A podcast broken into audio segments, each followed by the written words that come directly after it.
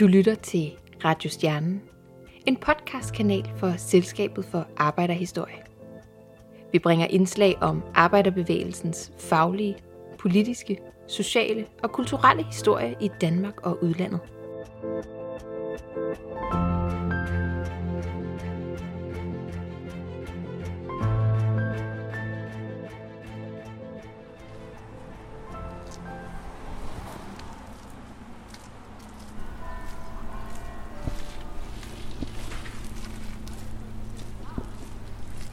Jeg står midt i Aarhus, ikke langt fra Banegården og storcentret Bruuns Galleri, i en gade, der hedder Brammersgade, i bydelen Frederiksbjerg. Og grunden til det er, at der her findes en ret speciel bygning med citrongul facade og flaskegrønne træskodder om de hvide vinduesrammer. Det er i dag en bygning med lejligheder i 3 etager. Men det er også Frederiksberg, altså den her bydels ældste industribygning. I dag bliver den kaldet Sukkerhuset, men det var fordi den engang var sukkerraffinaderi. Men oprindeligt så blev den faktisk opført som klædefabrik af etatsrådet Mads Pagh Bruun, og det er tilbage i 1852. Og dengang blev den kaldt Ny Bruunshåb. M.P. Bruun havde nemlig allerede en klædefabrik i Viborg, hvor han kartede og spandt og farvede garn. Og i filialen i Aarhus, så skulle garnet så væves. Ny Bruunshåb blev bygget på en bar mark i Aarhus, der for 11 år skød op fra 1850'erne og frem. Tæt på havnen og den planlagte jernbane, som skulle gøre det lettere at transportere gods mellem Viborg og Aarhus. Det gik godt for M.P. Bruuns klædefabrik i Aarhus, og allerede 3 år efter opførelsen var der 42 ansatte, hvoraf de 13 var børn. Det var jo selvfølgelig ikke usædvanligt på det her tidspunkt, for de kunne udføre andre opgaver end de voksne, og selvfølgelig til en helt anden løn. Men året efter, i 1856, kun 4 år efter opførelsen, var det slut. Transportomkostningerne de blev simpelthen for store, og M.P. Bruuns familie mente, det var bedst at bevare klædefabrikken i Viborg. Men det er dog langt fra slut med klædefabrikker og tekstilindustri i Aarhus og Danmark i det hele taget. Faktisk er det på den her tid, de store tekstilfabrikker bliver grundlagt. Klædefabrikanterne har kronede dage, og der er arbejde at få for både mænd, kvinder og børn.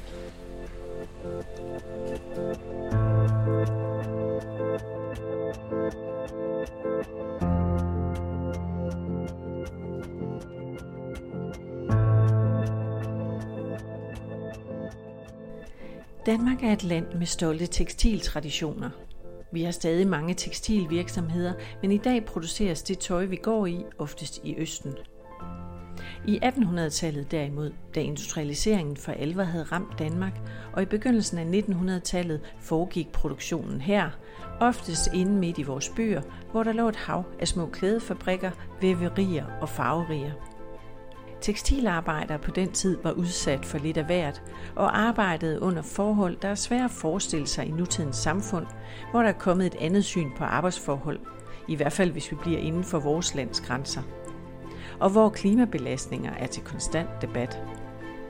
I den her podcast kommer du med på en byvandring i de tidlige tekstilarbejderes fodspor sammen med mig, Lotte Prins, og i særdeleshed Ditte Krøner, der har skrevet produktspecialet Klæder skabt af om netop de her tekstilarbejdere.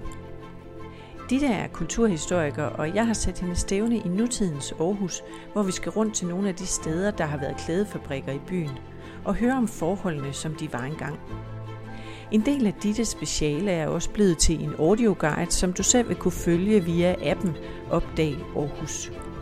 Men bliv endelig hængende her lidt endnu.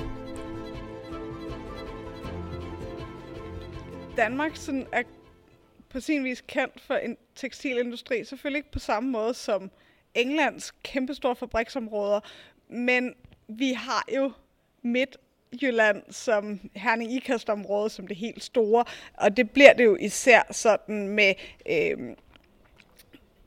strik- og trikotage fra 1920'erne og så op til det bliver udliciteret og sendt ud af landet i 1970'erne og 80'erne. Men Herning er stadig kendt for tekstilindustrien. Før det, så var det jo... Så snakker vi om hosekrammeren fra Stenstensen Blikker og de her bindestuer.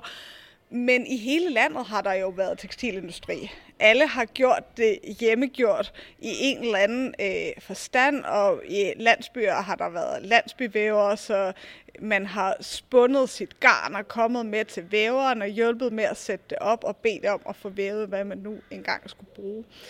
Når industrialiseringen så småt begynder at gå i gang, jamen så først er det med vandkraft og sidenhen med dampmaskiner. Og jeg vil sige, at næsten enhver lille købstad har haft sin egen fabrik eller flere.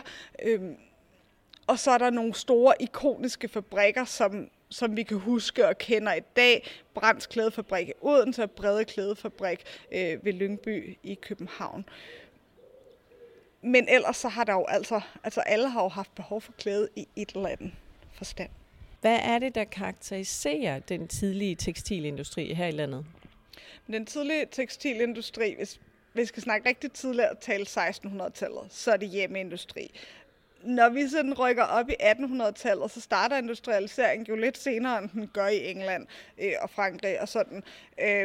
Men det gør den med de tekstilarbejdere, der var i forvejen. Det vil sige, at landsbyvæverne rykker ind og bliver vævere inde på fabrikkerne. Sidenhen så kommer der en masse ufaglært klæde industriarbejdere og også masser af kvinder, og de kommer jo alle sammen i den der bølge af folk, der flytter fra land til by i 1800-tallet.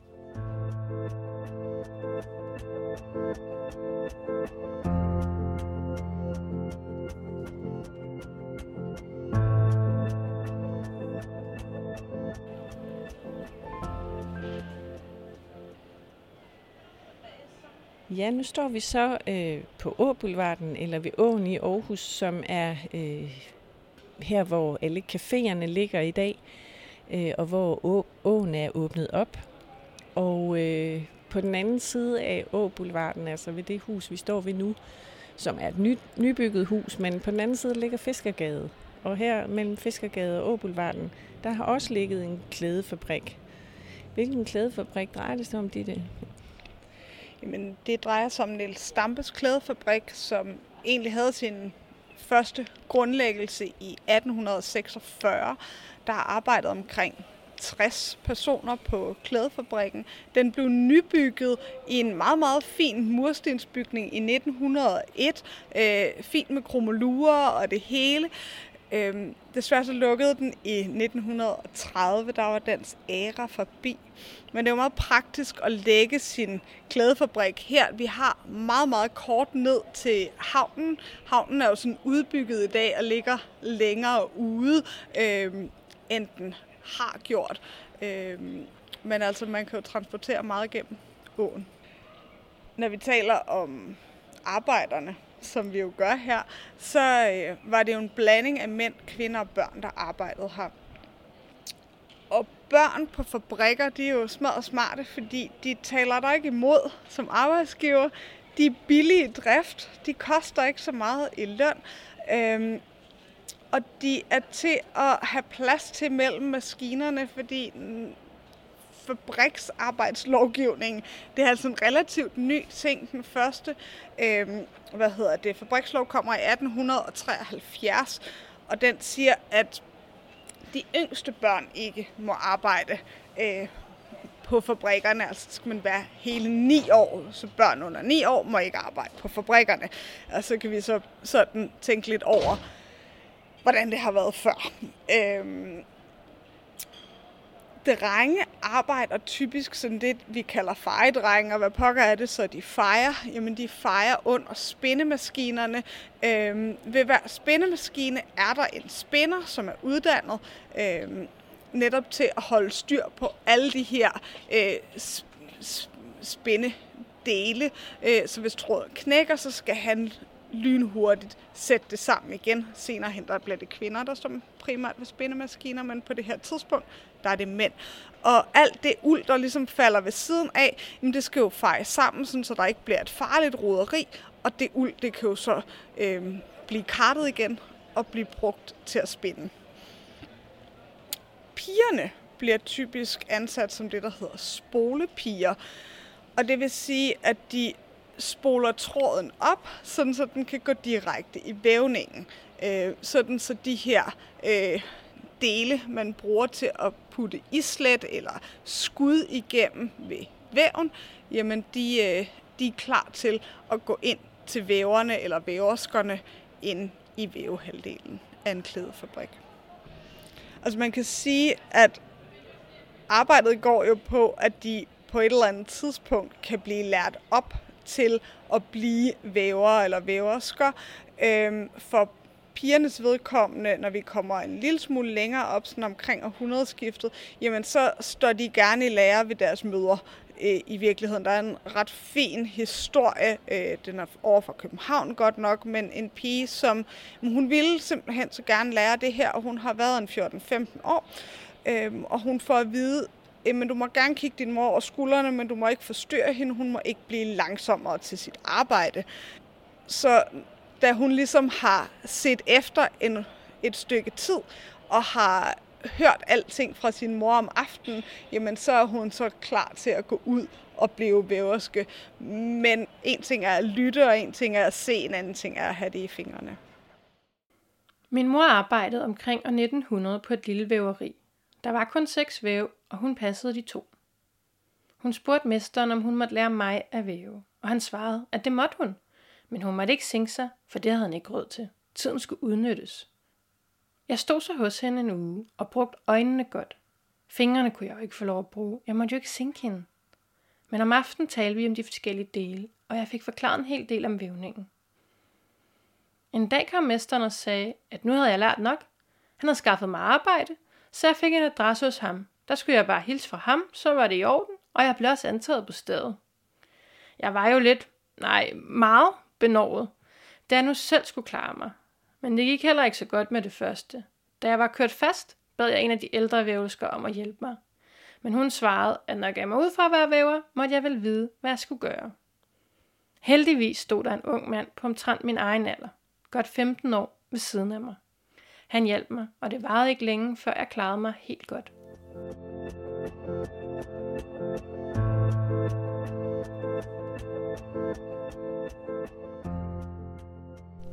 På vores byvandring har Ditte taget et billede med af nogle af de tekstilarbejdere, der arbejdede i Aarhus på det her tidspunkt, opstillet i fabrikkens gård. Det er godt nok fra en anden fabrik end Stampes, men billedet er interessant, når vi taler om børn på klædefabrikkerne og de fabrikslove, der kom i den forbindelse. På det her billede er der ikke nogen børn, og billedet er fra 1895, og så giver det jo på sin vis rigtig god mening, at vi ikke har nogen sådan helt små børn med på billedet.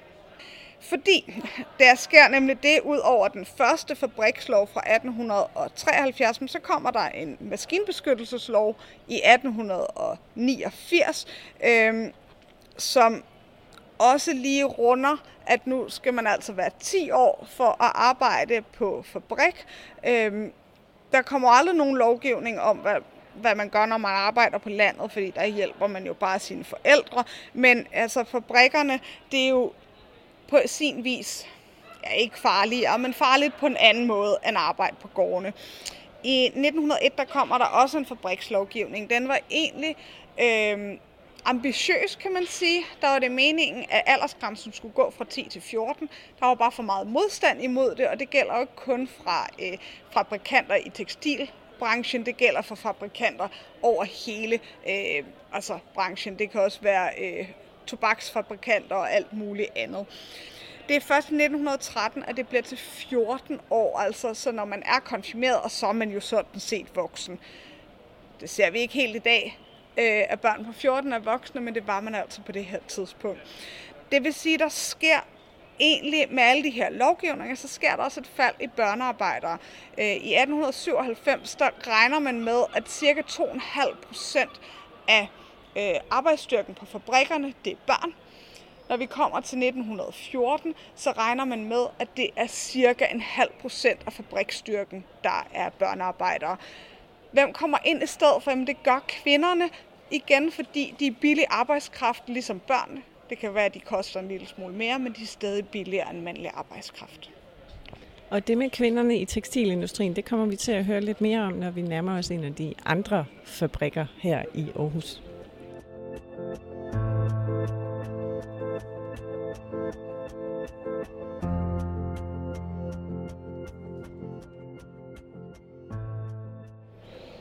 Ja, nu står vi så i Rosensgade i Aarhus, et andet populært cafékvarter, hvor vi også har i dag Besættelsesmuseet, den tidligere politigård, og Museet for Køn, som er det tidligere rådhus i Aarhus, Domkirken i baggrunden, og vi er på vej ind i en baggård egentlig.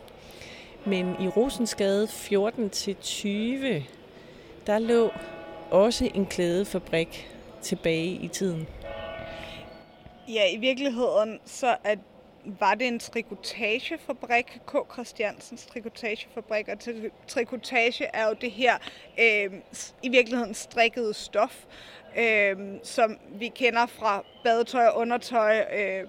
Fabrikken her, den startede i 1853. I 1896, der brænder den og bliver så bygget op igen.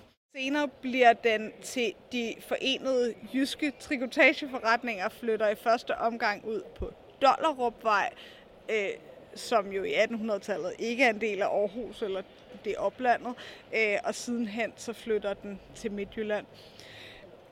Men her, der står vi jo med 2-etagers bygninger, sådan vi kan levende forestille os det gamle Aarhus. Og i forbygningerne til at starte med, var det sådan, at arbejderne boede, og så lå fabrikken om i baggården.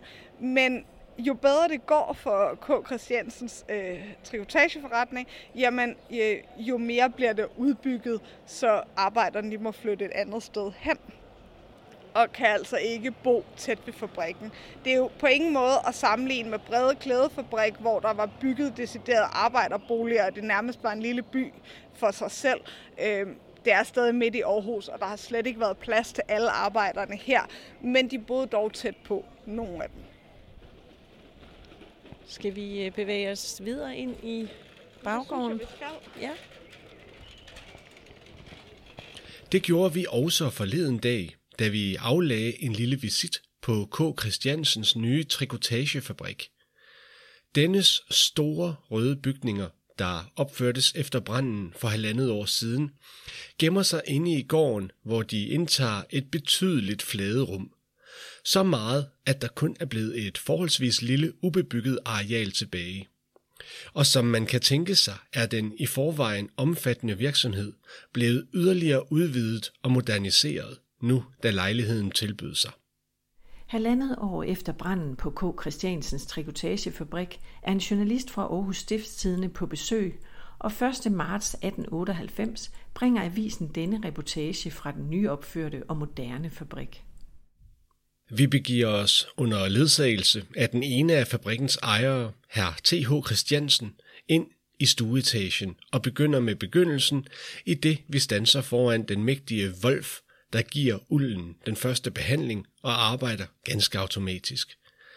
Så vandrer vi videre til arbejdssalen i stuen samt i første og anden etage, hvor karte, spænde og spolemaskiner besørger alt det arbejde, der tidligere alene ydedes af kvindehænder ved karternes og spænderokkens hjælp.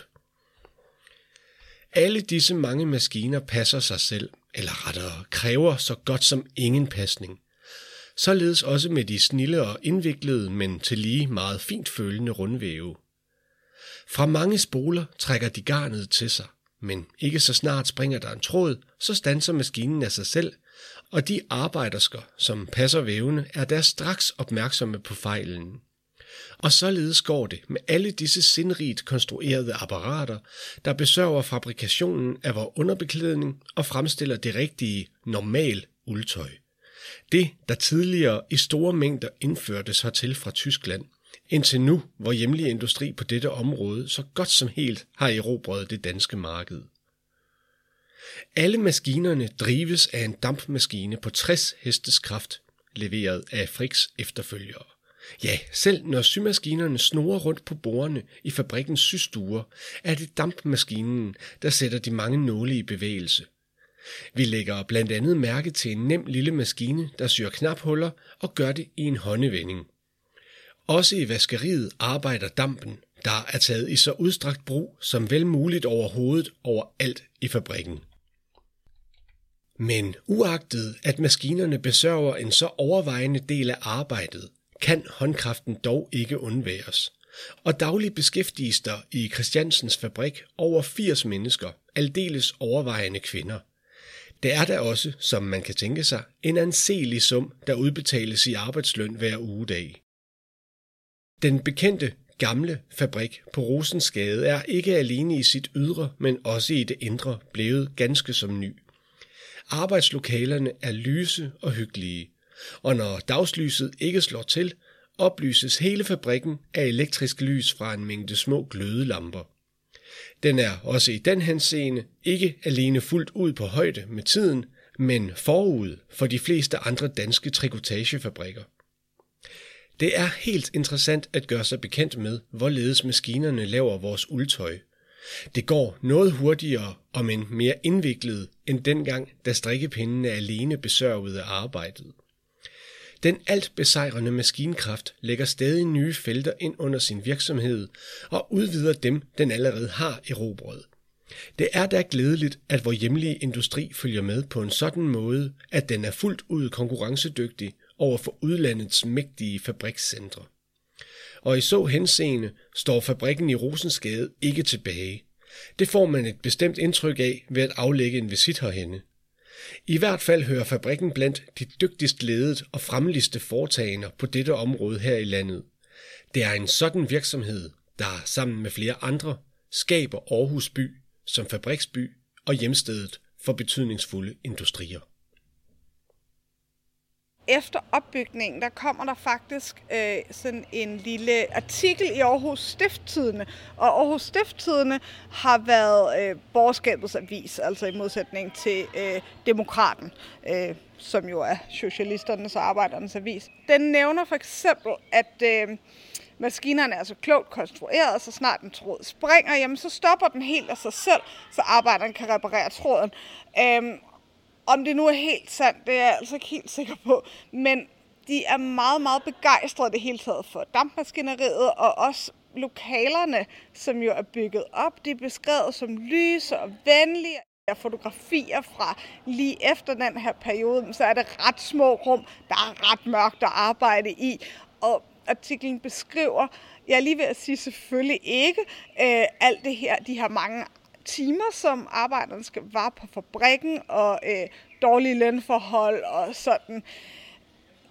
Så den er jo gearet mod en bestemt læserskare, den her artikel.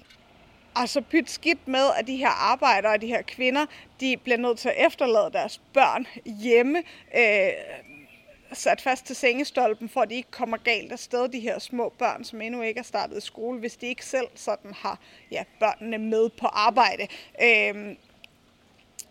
Der begynder at komme børnehaver, kaldet asyler, og asyler tænker vi måske noget andet i dag, men altså på det her tidspunkt, så er det vuggestuer og børnehaver for arbejderklassens børn. Den første, den kommer hernede på Stortorv, og sidenhen så kommer de rundt omkring i byen, og det var jo sådan velgørende arbejde, og man søger efter de her kvinder, som bliver nødt til at være udarbejdende, og så derfor så kan de have børnene på de her, børneasyler, indtil de skal i skole, og det er jo, lad os bare sige, normeringen er ikke det samme som en børnehave i dag, men det har dog været tryggere, end at efterlade sine børn alene hjemme. Det er klart.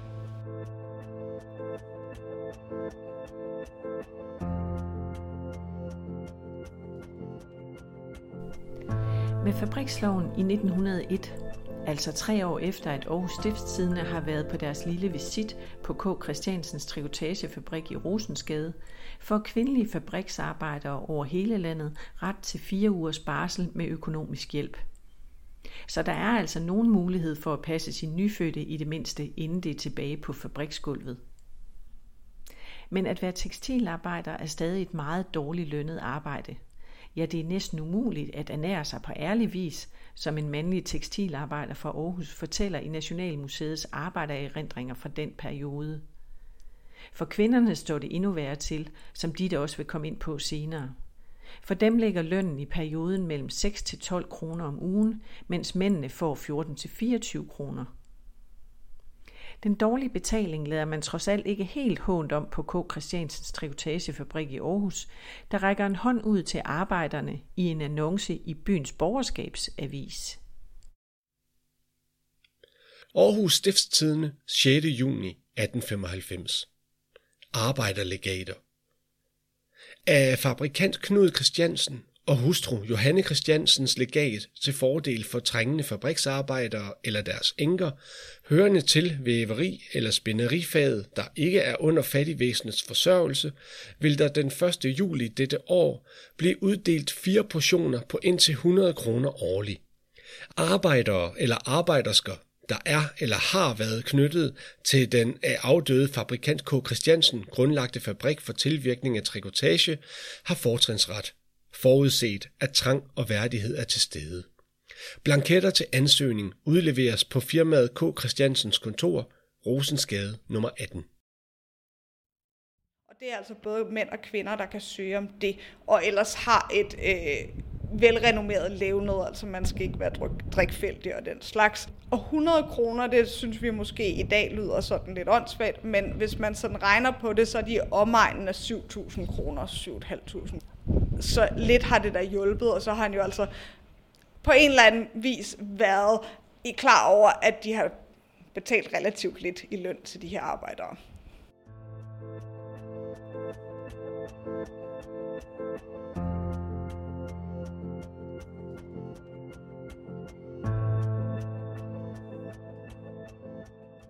Nu står vi så nede i Stusgade i Aarhus ved nummer 31, som er et gammelt bindingsværkshus, og det har været Aarhus Dampfavori.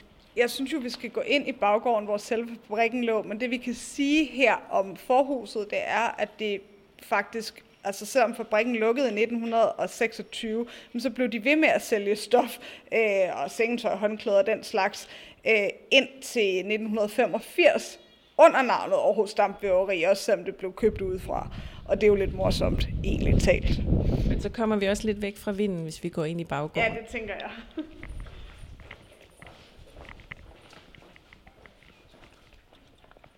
Altså det er jo det, baggården er super idyllisk i dag. Der er godt nok sådan masser af cykler og biler, men altså det er jo stadig noget helt andet end at se sådan de der meget, jeg lige ved at kalde dem slimede baggård. Og vi er så blevet lukket inde her. Vi er blevet lukket inde, men hvis vi lige sådan går herover i hjørnet, så kan vi faktisk se den. Og det, der er med dampvæveriet, er jo, i dag der er det arkitektskolen, der bruger det, men det har de her fine, store, halvrunde vinduer, som jo sikrer, at der kommer ret meget lys ind. Dagslys er billigere end at have elektrisk lys. Og det her med de her store vinduer, som selvfølgelig gav dagslys, men det har stadigvæk været rimelig mørkt, må man forestille sig. Altså, det kommer an på, hvor meget de har brugt af kræfter på at kalke væggene hvide indvendigt, fordi det reflekterer selvfølgelig lyset. Man skal nok forestille sig, uanset om man har arbejdet med bomuld eller uld, jamen så er det jo blevet snavset undervejs. Altså, alt det der støv, der har været i luften, det har jo også sat sig i vægge og alt muligt andet, ikke kun i lungerne på arbejderne. Selvom det selvfølgelig ikke var helt den samme kamp, som fagforeningerne kæmpede, altså den der langtidsproblematik for at hvad de nu indåndede. Det var ikke så stort et projekt som at forsikre maskinerne, sådan, så det var, at man ikke mistede et arm, eller en hånd, eller et ben, eller hvad man nu ellers kan finde af grimme artikler fra 1800-tallet og starten af 1900-tallet af ulykker. Man har jo, altså, der findes de her artikler, der beskriver, at børn er blevet fanget i maskinen, eller arbejdere skal er blevet fanget i maskinerne. Og det er jo en af kampene for fagforeningerne. En anden, det er jo hele den her kamp mellem mænd og kvinder internt på klædefabrikkerne. Altså, der findes et kvindeligt tekstilarbejderforbund, og der findes tekstilarbejderforbundet, altså for mænd. Fordi at de mandlige tekstilarbejdere, vævere, som jo var uddannet senere hen, så bliver der flere og flere ufaglærte, men til at starte med, så er det kvinderne, der er ufaglærte, og derfor er sådan en eller anden trussel mod mændene, fordi at fabriksejerne, de tager jo kvinder ind, lige så vel som de tager børn ind, fordi de er billig arbejdskraft. Og i virkeligheden, så er selvforståelsen på en eller anden vis, at mændene skal have nok løn, så kvinderne ikke skal arbejde. Så det bliver sådan lidt et borgerligt syn, eller småborgerligt syn, at kvinden skal kunne gå hjemme. Det er rigtig fint, det stemmer bare ikke overens med virkeligheden. Og så kan man jo undre sig over, at i stedet for, at de mandlige vævere kæmper for, at kvinderne også får en uddannelse og får lige så meget løn som dem, så det netop ikke bliver et problem, så bliver kampen for, at der skal maks være et vist antal kvinder på klædefabrikkerne. Der er en lang diskussion i Odense. Der har de jo også nogle store klædefabrikker, blandt andet Brands. Jamen, så bliver det, der bliver diskussionen eller kampen mellem kvinde tekstilarbejderforbund og mandlige tekstilarbejderforbund. Det er jo åndssvagt, kan vi sige, sådan i moderne tanker. Altså, den største kvindearbejdsplads i Danmark i slutningen af 1800-tallet, det er Rubens Klædefabrik på Frederiksberg i København, hvor jamen, der var vel stort set udelukkende ansat kvinder, i hvert fald ved vævene. Og de laver jo faktisk en strejke i 1886, og det rammer altså aviserne i stor, stor stil, fordi det er så uhørt, at de nedlægger arbejdet, og de blokerer jo også for, at der kan komme skruebrækkere ind. Og der findes flere eksempler på også andre klædefabrikker, hvor at kvinder har været ansat, og så er der nogen, der er blevet fyret, der er nogle andre, der kommer ind, som man ved har været skruebrækkere på andre klædefabrikker, og så nedlægger de simpelthen arbejdet, indtil de 3 kvinder er blevet fyret igen. Og det får de held med? Ja, det får de held med, og det kan man jo så undre sig over. Altså, kvinderne på Rubens Klædefabrik, de har jo ikke held med at hæve lønnen voldsomt meget, men de bliver dog ikke alle sammen bare fyret. Og det er jo en succes i sig selv i den her tidlige arbejderbevægelse. Men hvad er det for nogle lønmæssige forhold, kvinderne har på det her tidspunkt på tekstilfabrikkerne? Altså, de får omtrent det halve af mandlige arbejdere.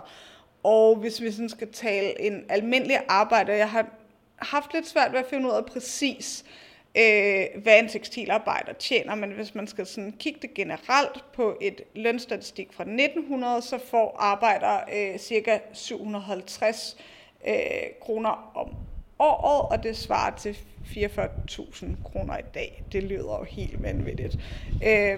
Og så når kvinderne får markant mindre end det, og der samtidig på det tidspunkt var det system, der hedder et mulksystem, hvor at kvinderne sådan ligesom bliver trukket løn, hvis de er for længe på lokum, eller er for længe hjemme til middagspause, hvor de jo skal tage sig af deres børn, eller der er fejl i det stof, de har lavet, jamen så får de jo endnu mindre i løn.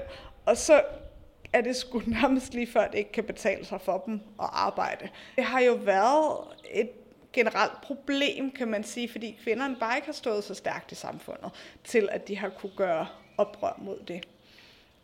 Og det kommer først, når fagforeningerne kommer til.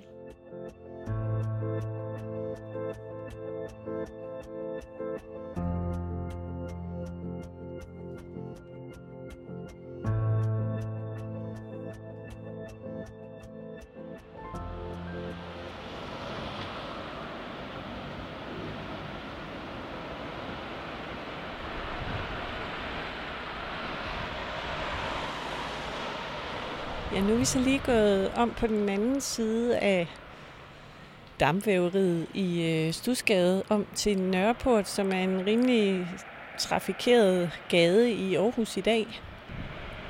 Det med, at der er lidt larm i baggrunden, er jo egentlig ret interessant i forhold til at tale om de forhold, der var for arbejderne på tekstilfabrikkerne på det her tidspunkt.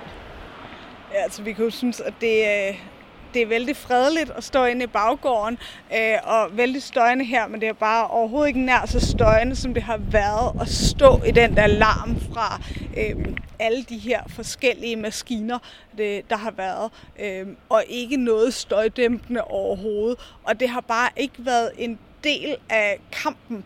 Det kommer ret sent, at det er noget, man begynder at blive opmærksom på, at man overhovedet skal slås for. Igen så har det været kampen om de her forskellige ting, man kunne indånde, og kampen om der nu var ulykker på fabrikken, som har været det, der har været mest i øjenfaldene. Og det giver jo selvfølgelig rigtig god mening. I dag, der ved vi bare bedre.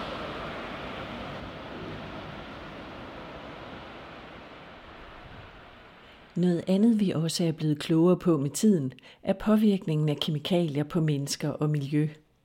Men desværre kan man i andre dele af verden end vores stadig finde forhold, som minder om dem, arbejderne i tekstilindustrien i Aarhus og i Danmark i det hele taget, var udsat for i slutningen af 1800-tallet og et stykke ind i 1900-tallet. Vi er nået til vores sidste stop på byvandringen, i den anden ende af åen i Aarhus Midtby, end hvor vi startede. Nu står vi så her i Møllegade i Aarhus, eller på hjørnet af Møllegade og Vestergade i Aarhus. Og Ditte, hvad er det for et sted, vi står ved nu, som har betydning for tekstilarbejderne? I det her tilfælde, der er det Truls Eriksens fabrik, kemisk rens og farveri.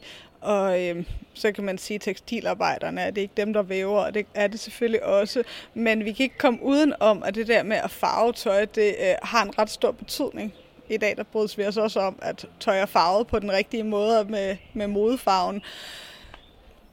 Og hvis man kigger en tur til Indien og til i det hele taget til hele Sydøstasien og kigger ud i floden, så kan man også godt se, om der er farvet blåt eller rødt på farveriet den dag. Og det har man også kunnet nede i Aarhus Å, som ligger lige her bagved.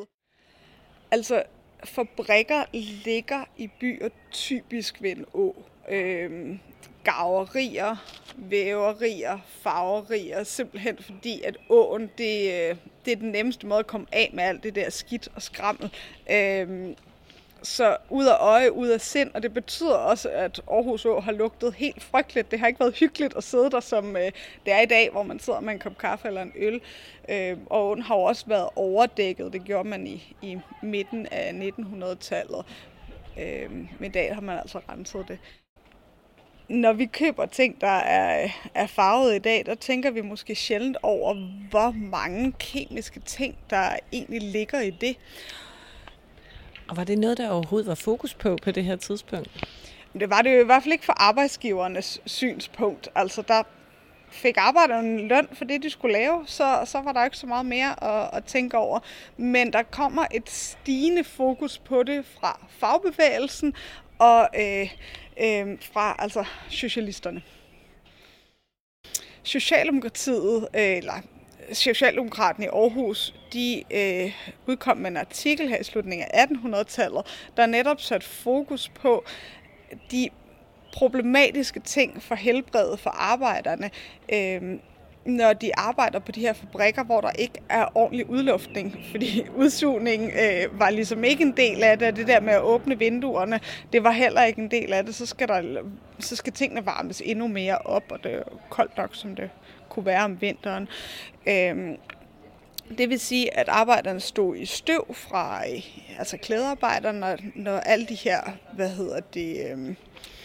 når alt det her støv fra uld og andre stoffer, det ligesom blev hvirvlet op i luften, og endnu værre, hvis det er et farveri, som det er her, jamen så arbejder man med klor for at få en fin og ren hvid base og farve på. Klor, det er pivgiftigt, og de har også stået i vand, men de har stået i alle de her dampe, og så anilinfarver, som er en ting, der kommer til i slutningen af 1800-tallet, som er markant giftigere end den naturfarve, som der bliver brugt de sidste 1000-2000 år før det.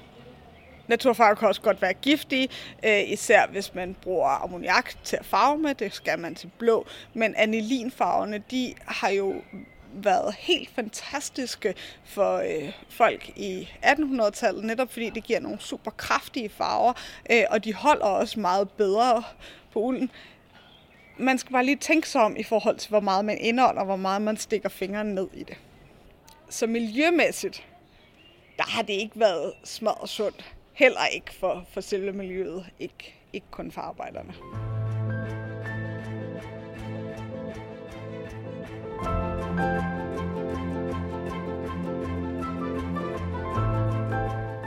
Du har lyttet til Radiostjernens byvandring i fodsporene på de arbejdere, der arbejdede i den tidlige tekstilindustri i Aarhus. Fortalt af kulturhistoriker Ditte Krøner og tilrettelagt og redigeret af mig, Lotte Prins. Artiklen En fabrik i Aarhus fra Aarhus Stiftstidende 1. marts 1898 og annoncen om arbejderlegater fra samme avis var indtalt af Kenneth Glad. Maria Mesterton har indtalt Henriette Hansens erindring fra omkring år 1900 om at stå i lære bag sin mor. Den stammer fra Nationalmuseets industri, håndværker og arbejdererindringer og har været bragt i Ditte Krøners speciale Klæder skabt af. Radiostjernen er støttet af Kulturministeriet, og på vores hjemmeside radiostjernen.dk finder du link til litteratur. Og her, eller hvor du ellers lytter til podcasts, kan du selvfølgelig få meget mere arbejderhistorie i ørerne. Tak fordi du lyttede med.